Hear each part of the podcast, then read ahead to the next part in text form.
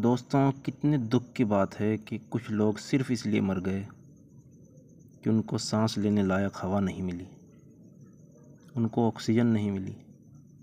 वो ऑक्सीजन जिसको कुदरत ने हमें बिल्कुल मुफ़्त में दिया हुआ है, हमने कभी उसकी अहमियत को महसूस नहीं किया। हाँ कुछ लोगों ने किया होगा, लेकिन हमने कितना उनकी बात को माना, कितना समझा।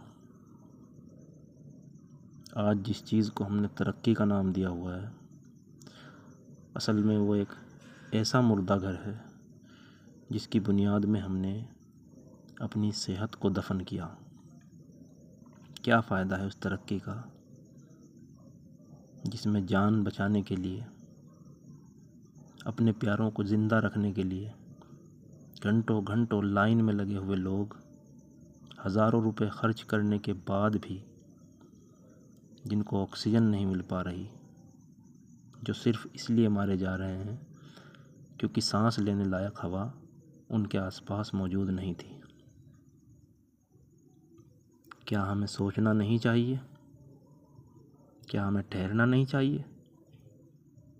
क्या हमें रुक कर देखना नहीं चाहिए कि हम कहाँ जा रहे हैं? हम सोच रहे थे कि हम आने वाली पीढ़ियों को एक ऐसी दुनिया देंगे